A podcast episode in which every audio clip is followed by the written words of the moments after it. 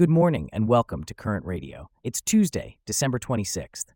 Today, we're discussing the Ravens' victory, with Lamar being hailed as the MVP, and we'll also delve into the highlights from NFL Week 16, including the Raiders' shocking win over the Chiefs and the Eagles' narrow victory. Plus, we'll talk about Mavs Doncic passing the 10,000 points mark in his 358th game and how Jaquez lifted the Heat to victory despite Butler's absence. All this coverage and more, up next. Welcome to Current Radio's Sports Station. Please enjoy today's selection of sports news. In a thrilling game between the Baltimore Ravens and the San Francisco 49ers, quarterback Lamar Jackson put on a performance that had his coaches, teammates, and fans declaring him the best player in football. Helena, what's your take on Jackson's performance? Stephen, it was an absolute masterclass from Jackson. He threw for 252 yards and two touchdowns and led Baltimore in rushing with 45 yards. This was all while outdueling 49ers quarterback Brock Purdy, who had a career worst four interceptions. Jackson's performance has now put him as the frontrunner for MVP, with two weeks remaining in the regular season. What's interesting is that Jackson seems to be repeating his 2019 season, where he won NFL MVP and the Ravens were the AFC's number one seed. But he's not focused on that, is he? Not at all, Stephen. Jackson has made it clear that he's not concerned about what others describe as an MVP performance. He's more focused on not repeating the 2019 team's mistake of losing their first playoff game. His focus is on taking it one day at a time, one practice at a time, and one game at a time. Jackson's elusiveness and ability to throw downfield has certainly captivated the football world, but he's also on track to become one of the more unlikely NFL MVPs, isn't he? Indeed, Stephen. With 19 touchdown passes this season, he could become the MVP with the fewest touchdown passes. The current record is held by Steve McNair with 24. But it's not just about the stats. As Ravens middle linebacker Roquan Smith said, it's about the impact he has on the game, the plays he makes quarter in and quarter out, play in and play out. The Ravens were 6.5 point underdogs to the 49ers. How did that factor into the game? Well, Stephen, it was definitely a point of motivation for the Ravens. Being such a decided underdog was brought up in Sunday's team meeting, and several players said they felt disrespected by so many picking the 49ers to win. Baltimore inside linebacker Patrick Queen spoke about that when giving the talk in the final pregame huddle on the field. He urged his team to go out there and take what they want. And that's exactly what they did. Thanks for your insights, Helena. Now, let's pivot to the NFL, where Week 16 was full of surprises, with the Los Angeles Rams strengthening their playoff hopes and the New Orleans Saints' postseason aspirations taking a hit. The Pittsburgh Steelers routed the Cincinnati Bengals, and the Buffalo Bills took control of their playoff destiny with a narrow victory over the Los Angeles Chargers. Helena, what are your thoughts on these developments? Well, Stephen, it's certainly been an exciting week. The Rams' victory over the Saints was a crucial one, and it's interesting to see how the dynamics of the playoff race are shifting. The Steelers' win over the Bengals was also significant, as it dealt a blow to the Bengals' playoff hopes. The Bills' narrow victory over the Chargers was a testament to their resilience, especially considering the Chargers had just fired their coach and general manager. The Detroit Lions also had a notable win over the Minnesota Vikings, securing the NFC North title. And let's not forget the Miami Dolphins' dramatic victory over the Dallas Cowboys with a walk-off field goal. How do these results impact the overall playoff picture, Helena? The Lions' win over the Vikings is a significant achievement, as it's their first division crown since 1993. As for the Dolphins, their victory over the Cowboys secures them a playoff berth for the second consecutive season. These results certainly shake up the playoff picture, and it'll be interesting to see how the remaining games of the season play out. On Christmas Day, we saw the Kansas City Chiefs get stunned at home by the Las Vegas Raiders, and the Philadelphia Eagles barely managed to win against the New York Giants. The Baltimore Ravens ended Week 16 with an impressive win at the San Francisco 49ers. Helena, what do these results tell us about the current state of these teams? The Chiefs' loss to the Raiders is a major upset and raises questions about their offensive problems. The Eagles' narrow win against the Giants shows that they still have issues to address, despite ending their three game losing streak.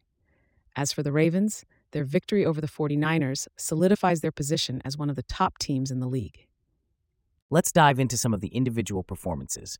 We saw a huge game by Cleveland Browns QB Joe Flacco and WR Amari Cooper. And let's not forget about Doris Burke making TV history as the first woman analyst on the NBA Finals. Helena, can you provide some insights into these standout performances? Joe Flacco and Amari Cooper's performances were indeed impressive. Flacco's big, accurate arm was on full display, and Cooper's big play ability was a key factor in the Browns' victory. As for Doris Burke, her role as the first woman analyst on the NBA Finals is a historic moment for the sport and a significant step forward for gender equality in sports broadcasting. Looking ahead, what are some key matchups and storylines we should be keeping an eye on? Well, the battle for the top seed in both the AFC and NFC is heating up. The Ravens have a chance to clinch the AFC's number one seed when they host the Dolphins. On the NFC side, the 49ers need to bounce back from their loss to the Ravens to keep their hopes of securing the top spot alive. These are just a few of the many exciting storylines to watch as we head into the final weeks of the season. Indeed, the final weeks of the NFL season are shaping up to be quite thrilling. Thanks for your insights, Helena. Now, let's switch courts to the NBA, where Dallas Mavericks superstar Luka Doncic is making waves, recently joining the ranks of some of the game's legends. Doncic entered a recent game against the Suns only 11 points shy of 10,000 for his career, a milestone he hit in the first quarter. He ended the game with a 50 point performance, becoming only the fourth player in NBA history to do so in a Christmas Day game. Helena, can you give us some more context on this? Certainly, Stephen. Doncic's performance was nothing short of spectacular. He joins Bernard King, Wilt Chamberlain, and Rick Barry in scoring 50 on Christmas. This was the sixth 50 point performance of Doncic's career, trailing only Michael Jordan and LeBron James for the most by any player before turning 25 years old since the ABA NBA merger. That's impressive. And he reached the 10,000 point plateau in only 358 games, right? Yes, that's correct. He matched Hall of Famer Bob McAdoo for the seventh fewest games needed to do so. The only players who scored 10,000 in fewer games than Doncic are some of the biggest names in the sport Jordan, Elgin Baylor, Kareem Abdul Jabbar, Oscar Robertson, and George Gervin. And at 24 years, 300 days old, Doncic is the sixth youngest player to eclipse 10,000 points. What do you make of this? It's an incredible achievement. He's behind only James, Kevin Durant, Kobe Bryant, Carmelo Anthony, and Tracy McGrady. Doncic's performance against the Suns was particularly noteworthy. He accounted for 26 points in the first quarter alone, and his total of 82 points surpassed Nikola Jokic's 78 against the Suns last season for the most by any player on Christmas. What's been the reaction to his performance? Well, Mavericks coach Jason Kidd said they can't take Doncic for granted when he's feeling it. He also mentioned the challenge of trying to get him some rest, as they weren't going to take him out in the second half. Derrick Jones Jr., an eight year veteran forward, said he's never been on a team where someone is scoring the ball like this at such a high rate and also getting his teammates involved. And it seems Doncic himself was more proud of his defensive performance, right? Yes, he was. He claimed he should at least be considered for second team NBA All Defensive honors and said he was prouder of the four steals and three blocks than the 50 points and 15 assists. It's clear that Doncic is not just a scoring machine, but a well rounded player who contributes significantly to his team's success. It's clear that Doncic is a force to be reckoned with on the court. Thanks for your insights, Helena. Now, in another exciting basketball development, Miami Heat managed to secure a 119 113 victory over the Philadelphia 76ers, despite the absence of Jimmy Butler due to injury. The star of the game was rookie Jaime Jaquez Jr., who scored a career high 31 points and 10 rebounds. Helena, can you give us more insight into Jaquez's performance and how it impacted the game? Absolutely, Stephen. Jaquez's performance was indeed remarkable. He became the first rookie to score at least 25 points and 10 rebounds on Christmas Day since Patrick Ewing in 1985.